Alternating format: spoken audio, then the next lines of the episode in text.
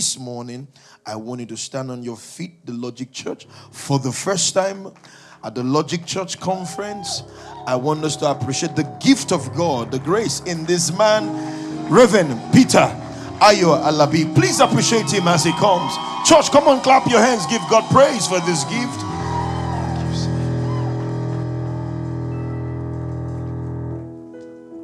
Amen. All right. Praise the Lord. Help me celebrate Dr. Flourish and the First Lady of this church. Come on, you can do better than that this morning. Amen. Hallelujah. Thank you for this opportunity. And I'm glad to really see Bishop again. And um, for the first time, Dr. Phil and his wife. Let me, let me just celebrate these wonderful people. They're going to make it easier for me to preach this morning. Hallelujah. And help me celebrate the leadership of this church, the workers, the team that does everything here. God bless you in Jesus' name. Let us pray. Father, thank you for this great opportunity. And this morning, Lord, we receive utterance in the Holy Ghost for this ministration. Let your word distill upon us like the dew upon the herbs. Let it settle upon us. Let our lives be transformed. Let your word go forth without hindrance. Thank you, Heavenly Father, in Jesus' precious name. And everybody said it loud, Amen. Please be seated. Hallelujah. The theme of this conference is very, very, very powerful Jesus plus nothing. And I like the text, which is Matthew 17 and verse 5. You know, Jesus was already on his way to the cross, and then he takes his disciples to pray on a mountain. That mountain will later be called, and still now being described as the Mount of Transfiguration. Because you see, his face was altered, they saw it. But there was something else they saw uh, on that mountain, and was the fact that they saw Moses and Elijah. Now, by the way, you need to understand if you read further down in Matthew 17, you will notice what they saw was a vision. Because Bible says in verse 9, when they were coming down from the mountain, Jesus said to them, He said, He gave them a charge and said, See that you tell no man the vision. So it was a vision actually. Uh, and I'll tell you why that's very important because you see, there are many implications to how we read and interpret scriptures that goes far beyond just that reading. Because if it was not a vision, then it would be right for a dead person to appear to you. And that would never be God's will. Once a person is dead, is dead. Bible says that it is appointed for man to die once. And after that is judgment. And some people say, you know, my old grandmother showed up in my dream and she's giving me instructions. No, that's the devil. Do you see now? Because the devil can appear. The Bible says, after all, they appear even as angels of light. So you need to understand it was a vision, and Jesus is very deliberate because he had to call it a vision because that is what it is. So that people will not read the Bible and have a wrong expectation that God can send somebody from the dead to bring a message to you. God doesn't do that. Do you remember the story Jesus told of Lazarus and the rich man? Now, that was not a parable. You see, because in the parables of Jesus, there were no specific figures. He didn't use real life people. As a matter of fact, parables are actually fictions.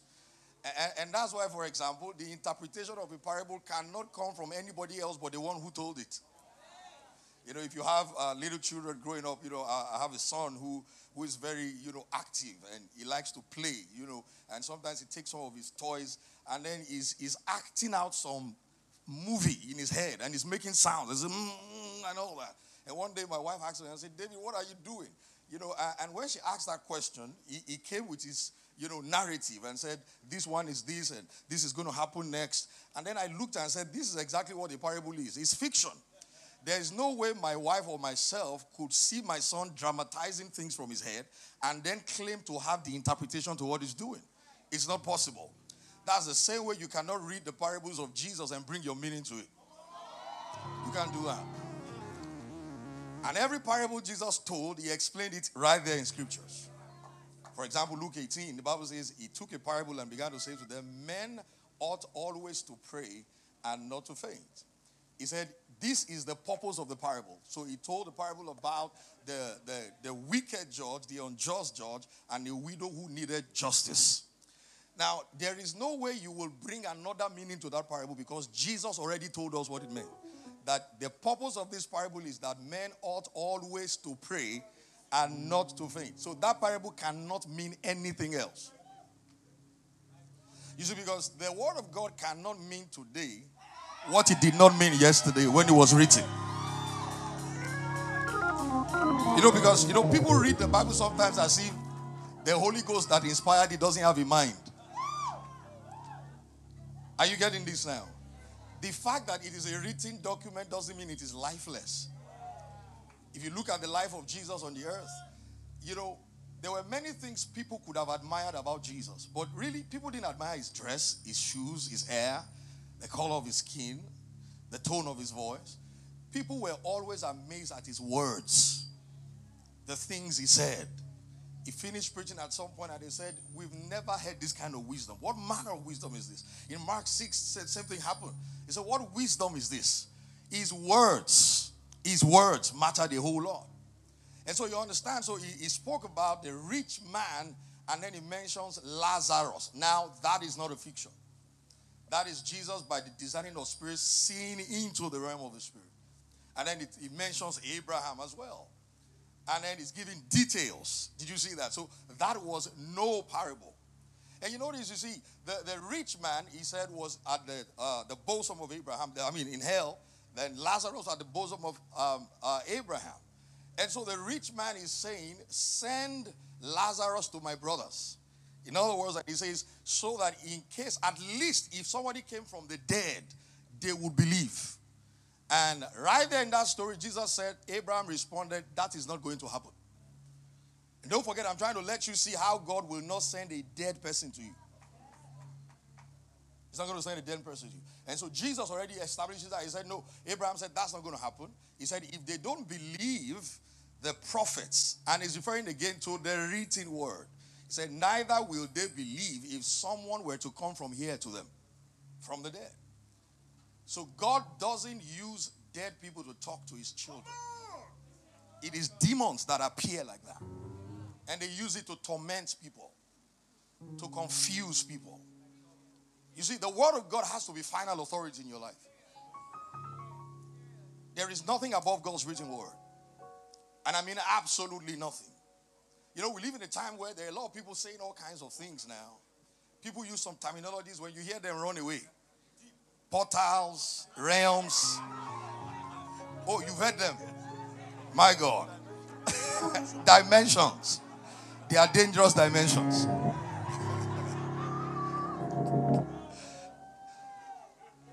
And I tell you, I'm being serious about this because these are dangerous things. Paul warns about us not moving away from the simplicity of the gospel.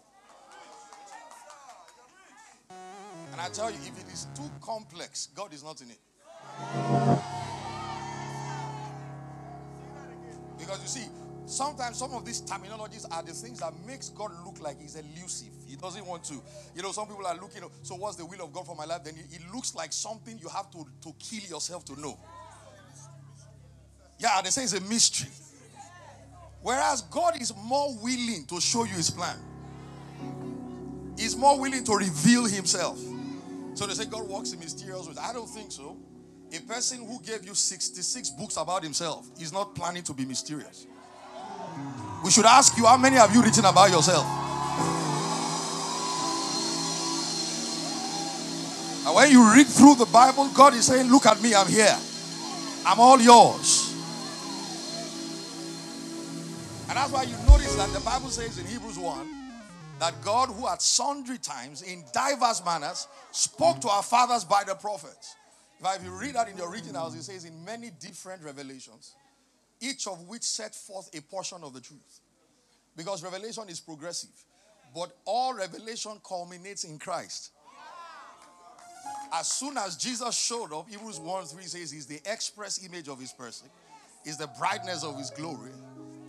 So when Jesus came, Jesus came as the full expression of God. Jesus is God on two feet. And he stayed long enough on earth for men to see him, feel him, touch him, hear him. He made his mind known to men. That this is what I think about different issues. So they brought a woman caught in the act of adultery. So, Jesus, what do you think? Whatever Jesus said in that matter, that is God's verdict.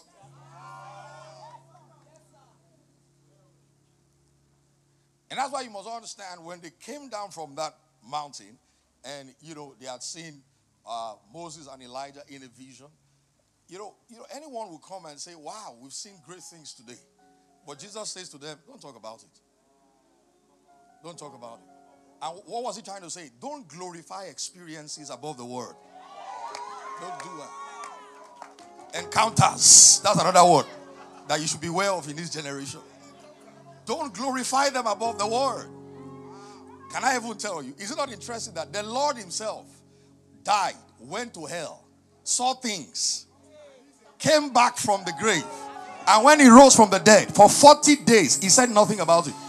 All He did was scriptures, scriptures, scriptures. He looks at His disciples and is mad at them for one reason. Oh, fools, slow of heart to believe. Luke 24. Henry 25. Uh, he said, He said, ought not Christ to have died to suffer these things and then enter into his glory? And then the Bible says, and beginning from Moses and all the prophets, he expounded to them the things concerning himself, not the experience, the things concerning himself in the scriptures. You can't have an experience greater than what happened in those three days. We, yet, when Jesus came from the grave alive, he did not emphasize experiences. He took them back to the word.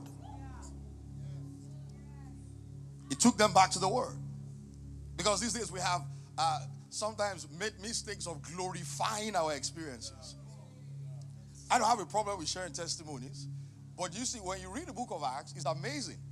Paul's testimony was shared three times in the book of Acts alone. Do you know what that testimony was about? Is his testimony of how he met the Lord on the road to Damascus and how he received life eternal.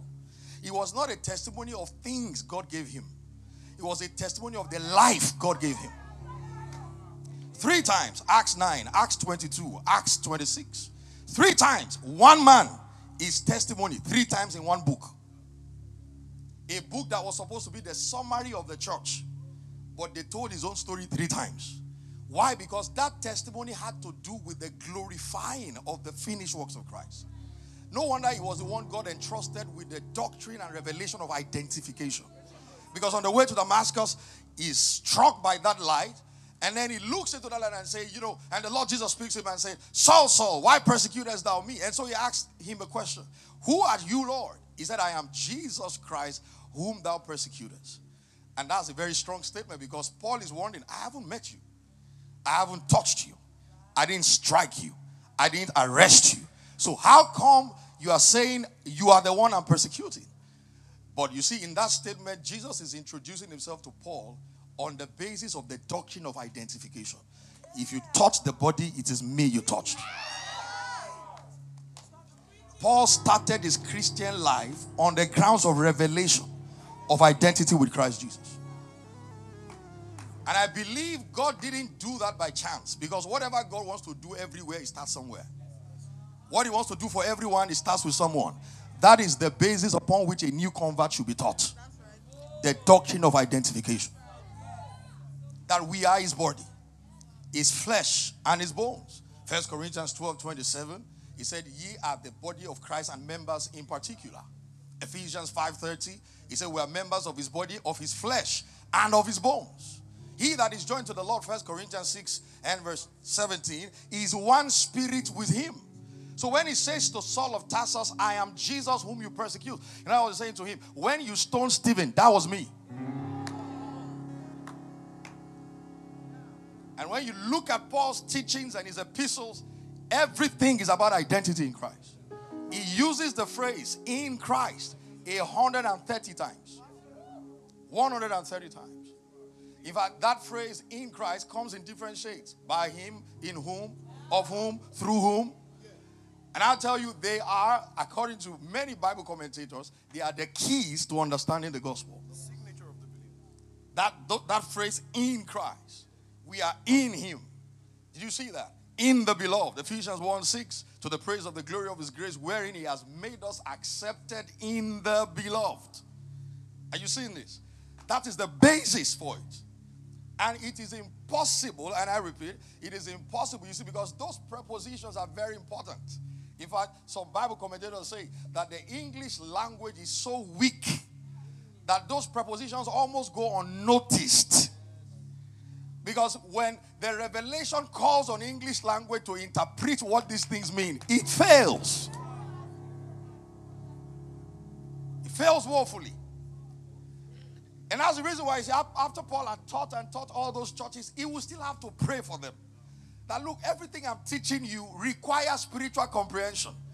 And that's what bettered what we call the Pauline prayers. And Ephesians 1 16, Paul is praying that God will grant unto you the spirit of wisdom and revelation in the knowledge of Him, the eyes of your understanding being enlightened, that you may know. You see, because this Christianity is knowledge based. What is the hope of his calling? What is the riches of the glory of his inheritance in the saints? And you may know what is the exceeding, verse 19, greatness of his power to us, word, who believe according to the working of his mighty power, which he wrought in Christ when he raised him from the dead and set him at his right hand above principalities, far above actually, principalities and powers, dominion, might, every name that is named, not only in this world, but also in that which is to come. He's made him to be the head of all things to the church, which is his body. I always like to add something to that, of which I am a part. you know, now in my church, we pray that prayer four times a day. Four times every day. We pray now for over 80 days. Just take everybody through it. It will change your life. It will make the Bible have its real meaning to you. Like what Dr. Flourish was saying earlier on we can preach and it will look like we copied each other's notes. Because the Bible has one meaning Christ. One message, Jesus only. First Corinthians 2 to Paul said, I was determined to know nothing else amongst you except Jesus Christ and Him crucified. It's all about Jesus. And it can never be about Him and us at the same time. And somebody will say, so, so where do we fit in? In Christ, that's where we fit.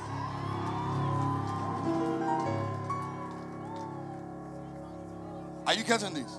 That's where we fit in. And that's what the gospel is about. Romans 1:16, I'm not ashamed of the gospel of Jesus Christ, for it is the power of God unto salvation to everyone that believeth. You see, the key word is believeth there. It's the operative word. You see, the gospel is not the power of God unto salvation to everyone. It is only to those who believe it. Because if we don't, if we don't emphasize that, we will, we will veer off into universalism. Universalism is the error that states that people don't even need to believe everybody is already saved. They say God is too kind to send people to hell. Actually, He doesn't send nobody to hell. People go to hell.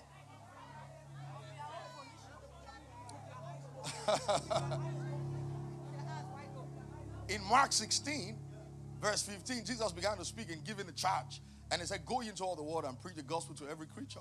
Verse 16 says, He that believeth and is baptized shall be saved. He says, But he that believeth not is damned. So who damned him? I know sometimes stuff like God damn it. But it doesn't apply in the gospel. God damns no man. Men damn themselves. The unbelief of a man is his own damnation. That's the damnation. That's the condemnation. In fact, John 3, Jesus said it when he was preaching to Nicodemus. He said, This is the condemnation of the world, that light has come into the world, but men love darkness rather than light because their deeds were evil.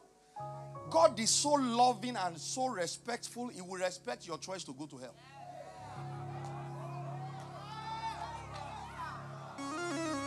Even though it is not His will. He's going to respect that choice. And that's the reason why, until a man breathes his last, God still gives him a chance to accept Jesus as Lord and Savior. Because the gospel is not God looking to destroy the world or condemn the world. John 3:16, very popular. For God so loved the world that he gave his only begotten Son, that whosoever believeth in him should not perish but have everlasting life. 17 says, For God sent not his son into the world to condemn the world. Very clear. God says, This is not why I sent my son. Anyone you see preaching to condemn people has not heard the gospel of Christ. He hasn't. He didn't send his son to condemn the world, but that the world through him might believe. Verse 18 says, He that believeth, did you see, is not condemned. He said, But he that believeth not is condemned already for one reason because he has not believed in the name of the only begotten Son of God. It's as simple as that. So he did the work and he calls us to believe. Amazingly, the faith to believe the gospel is not left to you to find for yourself. The gospel itself carries that faith and imparts it to your heart.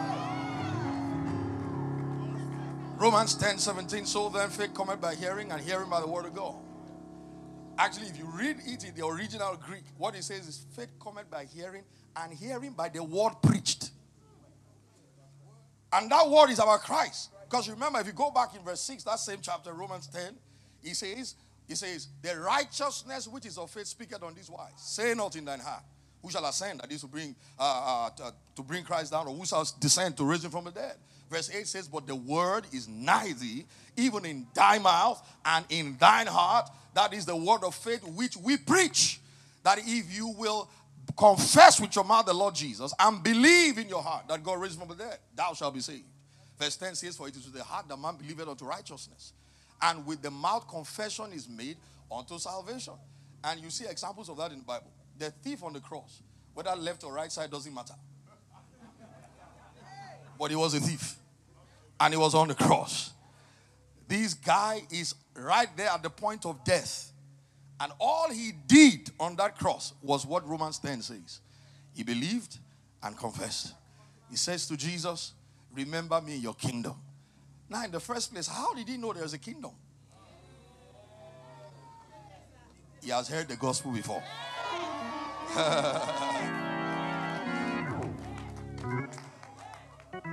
I'm very passionate about soul winning, so I, I, love to teach and train about soul winning. And I say to people most time when you preach to a person, the fact that they reacted or acted as though they were not paying attention or they were not interested, they did not even make a decision, doesn't mean you failed. The word is a seed. You already seeded them. That guy had been seeded before that day. And so at that point in his life, everything flashes. And then he's looking at Jesus beside him. And then his heart believes this has to be the Son of God. He talked about the kingdom. I believe in that kingdom. And Jesus answers him immediately. And notice, Jesus didn't say, You have to do restitution. Everything you stole, return it.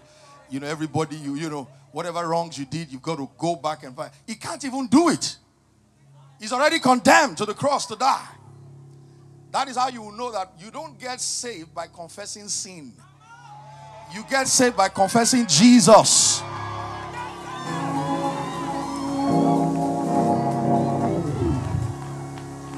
And you will also realize that forgiveness is not a reward for repentance.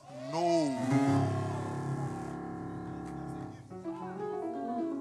You only repent so you can take what has been offered already. It's not after you repent, God now says, All right, so I forgive you.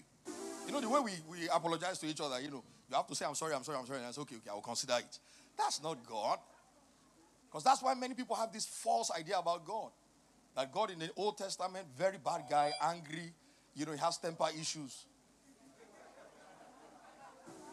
Then Jesus came in the New Testament to convert him. You know, many people think God is a convert. oh, but no. Second Corinthians 5, 17, 18, and 19. He said, Wherefore, if any man be in Christ, is a new creature.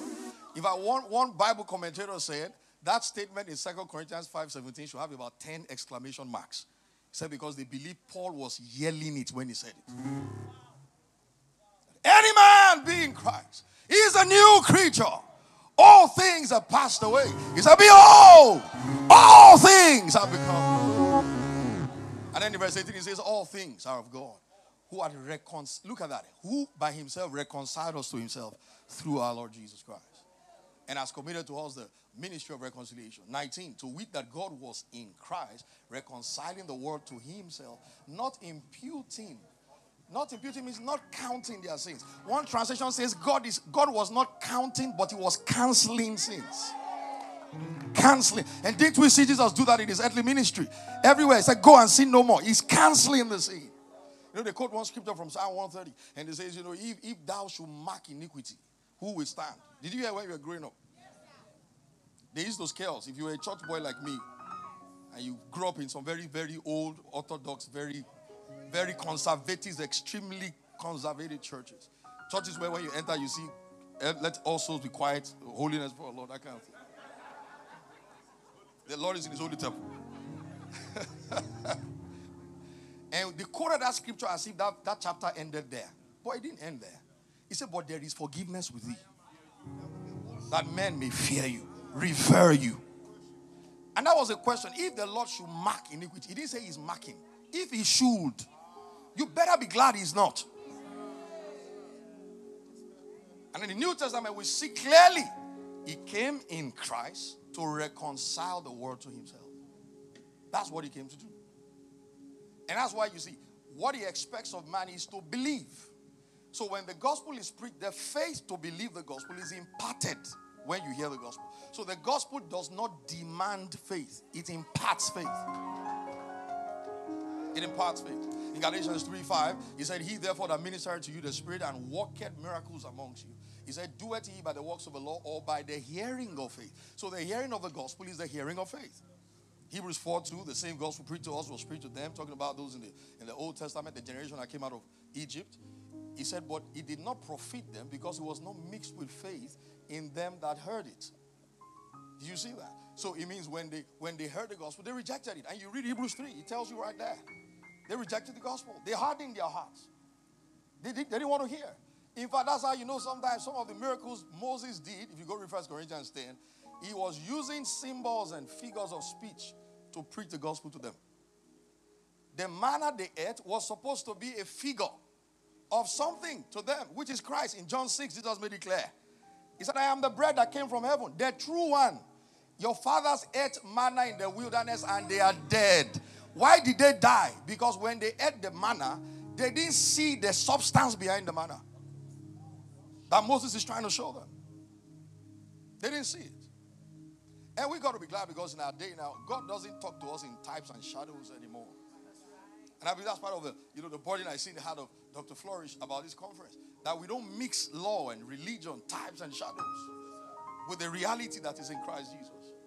When the reality comes, you've got to step away from the shadows. That's why we don't come to church with bulls, goats, rams, and blood to, to do, to offer unto God anymore. Because Jesus is our sacrifice. All those things they did. That's why he said, he said to Moses, See that you build according to the pattern shown you. What is that pattern? Jesus is the pattern shown him. God has no two patterns. The only pattern of God is Christ. So he said to Moses, try to interpret it to the people. So he, he built the tabernacle, and that tabernacle is simply the body of Christ is trying to exemplify in the shadow. But glory to God in Christ now is a reality. It's a reality. We, that's why we don't come to church now and then there is the outer court, the inner court, and the most holy place. No, no, no. The, the old place is open to you and I. They built temples in the Old Testament. There's the tabernacle of Moses, the first one. There's the tabernacle Solomon built. Very, very extravagant. Very, very. Because before, before David died, David made all the materials they needed available. From the spoils of war, gave it to Solomon to build. And Solomon built something magnificent. Yet in Isaiah, God came and said, through Isaiah, that the Lord Almighty does not live in temples built with hands. And that means something. With hands means God doesn't use what he didn't make. God is very classy.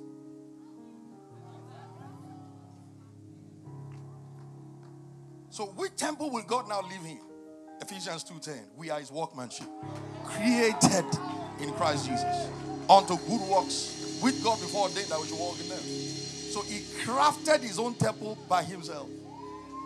And that temple is the man in Christ. And this one, he didn't come as a divine visitation, he has come to stay. You know one thing I found about the Holy Ghost? He doesn't sleep outside. He's always at home.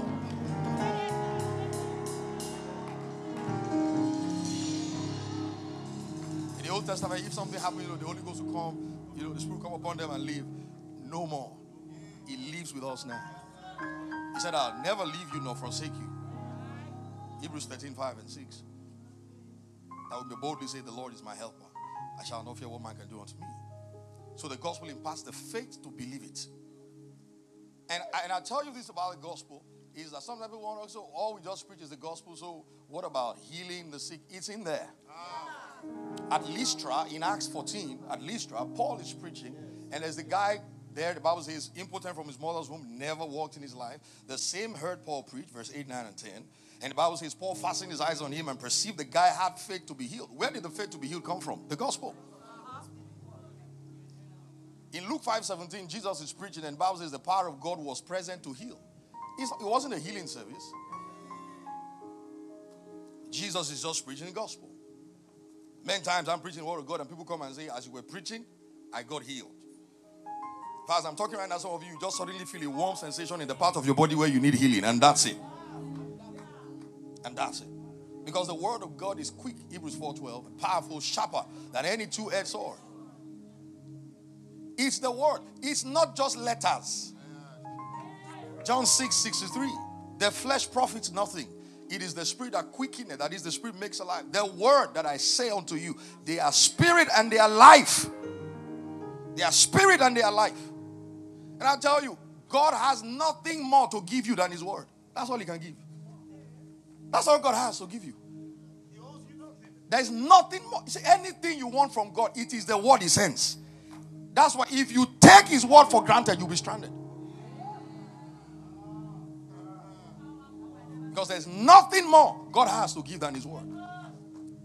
Because that word is He Himself. In the beginning was the word, the word was with God, and the word was God. It was that word that is God Himself that stepped into time. John 1 14.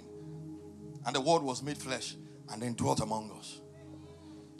Jeremiah called, I mean, Isaiah calls it Emmanuel, God with us.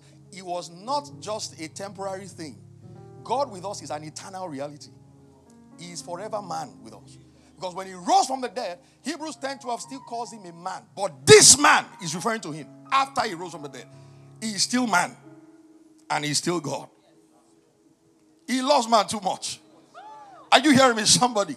Paul is speaking to Timothy, 1 Timothy 2 and verse 5. There is one mediator between God and man. And he says, the man. He still describes him as the man.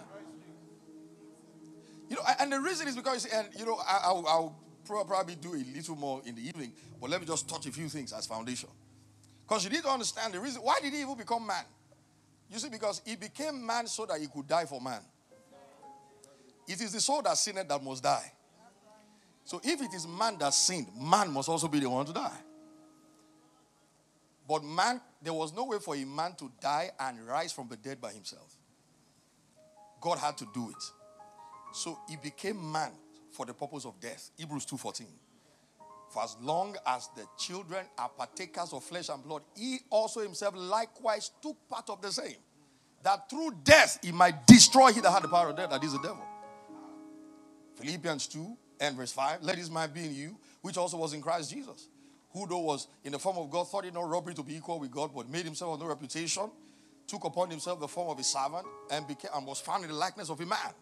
Being found in fashion as a man the bible says he became obedient to death verse 8 and even the death of the cross. So notice it was only going to be possible for god to die when he became man. Are you seeing this now? That's why he became man as a matter of fact, you see, the whole work of redemption rests on the strength of the incarnation. If you remove the incarnation, the work Jesus did becomes a scam. It had to be a man, a man, flesh and blood, had to be the one that hung on that cross. But it was God. You know, I was sitting in church recently and I was saying that, so, is God, is man? I said, yeah, it's like water.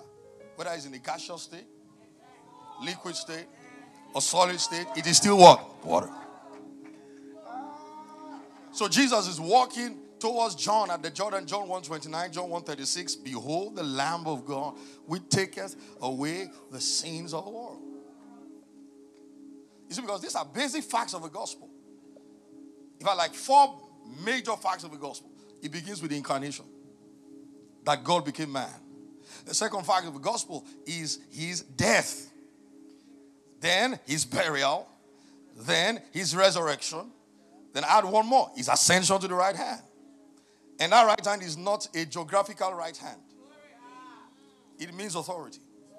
I was quoting Philippians 2 5, 6, 7, 8. Then the ninth verse says, Wherefore God also has highly exalted him and given him a name. That name is the right hand, his authority. The name there is from the Greek word onoma. So it wasn't like there was a christening when he rose over there. That, ah, this is our son, what's I believe his name? No, no, no. You see, because it was God saying, I confer you with authority. Yes. Authorization. He gave him the authority. And by the way, the authority given to Christ upon resurrection was not for him, it was for the church. He didn't need it. He gave that name to you and I. We have the power of attorney to use the name of Jesus. And I mean everybody who is saved has the power of attorney.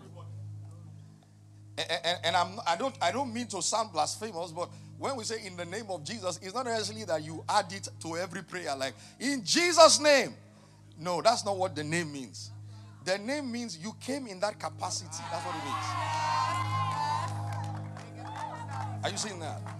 Because if you read in Mark 6, it said, This sign shall follow them that believe, verse 17. In my name, the cast out devils, my name, they speak with new tongues. Now, do you say in Jesus' name before you speak in tongues? No. Are you getting this now? so it's not like you say, I want to speak in tongues. In Jesus' name. In Jesus' name. No, no. He's simply saying these are the expressions of this authority. When you speak in tongues, that's authority at work.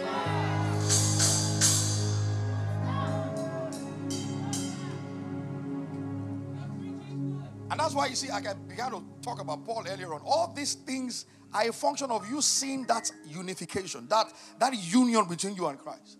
Because in his name actually is, is union with Christ. It's like I stand in his place, in his authority. We mean the same thing. We carry the same value and worth. You know, God doesn't love Jesus more than he loves you. He doesn't. It's there in the Bible. The first time I heard it, I freaked out myself. I was listening to Kenneth Hagin 20, 20, 2000, 23 years ago. And he said, God doesn't love you uh, less than he loves Jesus. I mean, I'm like, what, what was this person saying?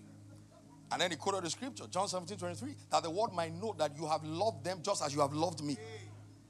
Why, why would God love you and love Jesus the same way? Because you now mean the same thing to him. You carry the same weight. You are as righteous as Jesus is righteous. Not less. He didn't give us inferior righteousness. We are not smaller sons. We are sons. If I, it's a fellowship of sonship. First Corinthians 1 9. God is faithful by whom you were called into fellowship of his son Jesus Christ. And you see that word fellowship is operating because fellowship means it means two or more people in a union where they share all things in common. Meaning if it is found in one of them, it must be found in all of them.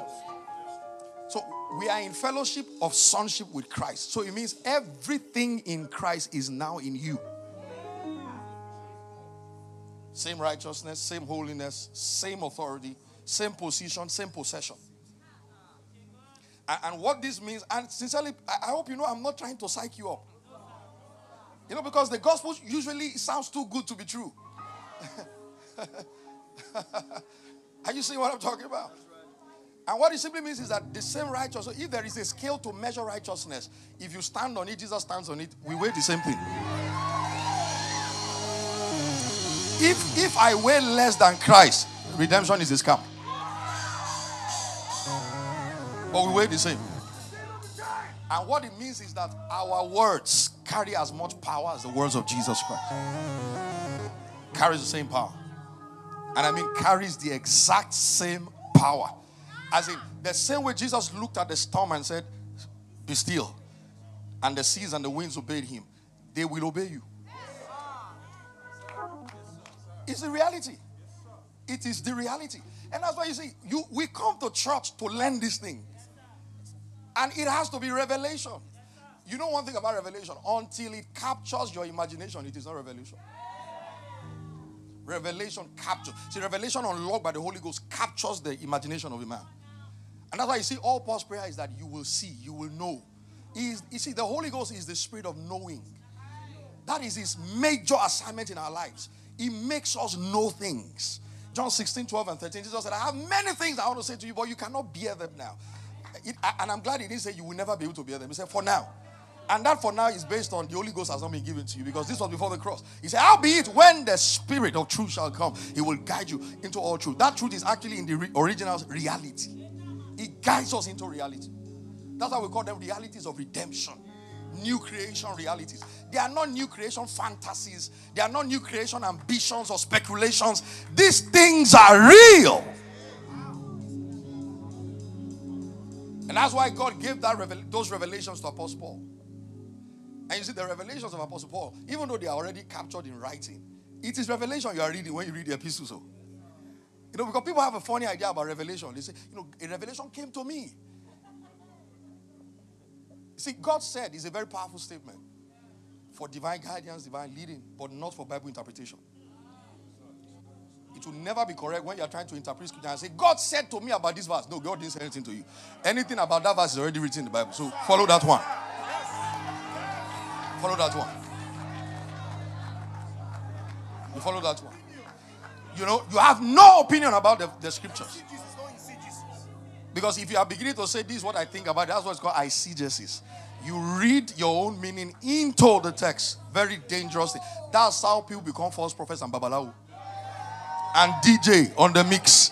I saw your message. DJ. My wife and I were watching it.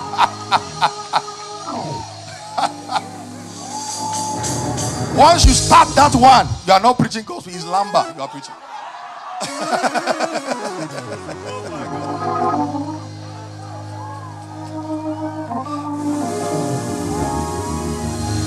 and I tell you, many cults started from that. My opinion of the Bible. That's where that's how cults start. There are entire denominations misled on the basis of this is this is my opinion about the text. Yeah, the way I see it, you know, this is this is my view.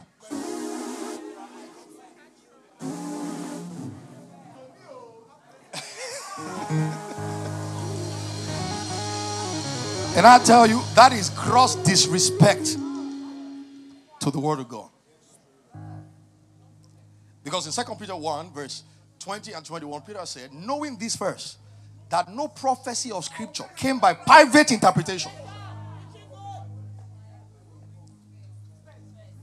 Says, This is the first thing to know. So those people didn't just talk because this is what they felt. He said, The prophecy of old time did not come by the will of man. Verse 21. He said, But holy men spake as they were moved by the Holy Ghost.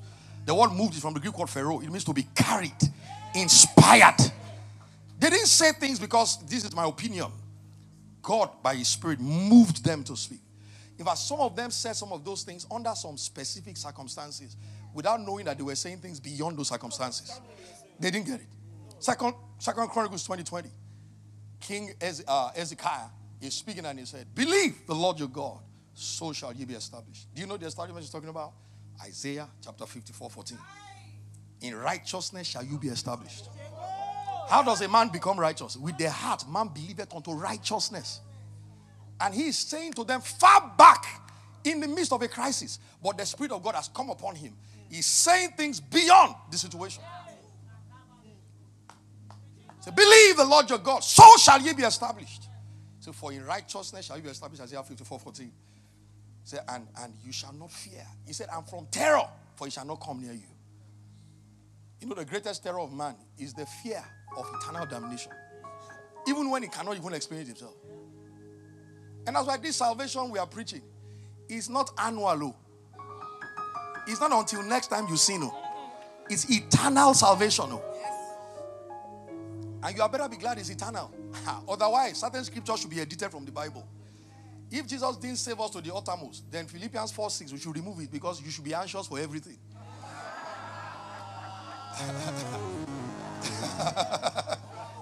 I tell you. But we rest in what Jesus did. We rest in what he finished. That's why it's called finished or because he finished it. He completed it. And I tell you, when you can rest knowing that he has saved you to the uttermost, you should have no worries about life anymore. The God who was able to save you eternally, so you think he cannot take care of your finances? What? Salvation you didn't pray for. I hope you know salvation is not answer to prayer. Nobody prayed to be saved. Of his own will, James 1:18, begat he us by the word of truth, sovereignly. Jonah chapter 2, Jonah says, Salvation is of God, none of man. It's not a response. It's not as if we're crying, God, come and save us. No, no, no. He came of his own will.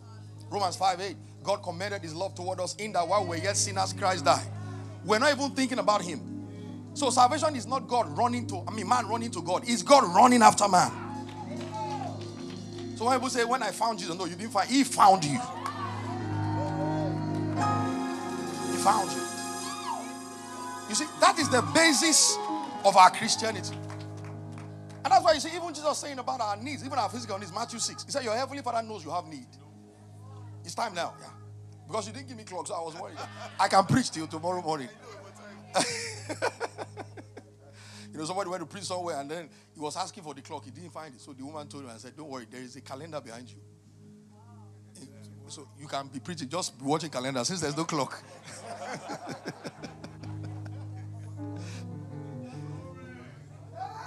and I'm just giving you this as foundation. In the evening, I will continue from there. Can you stand to your feet? Glory to God.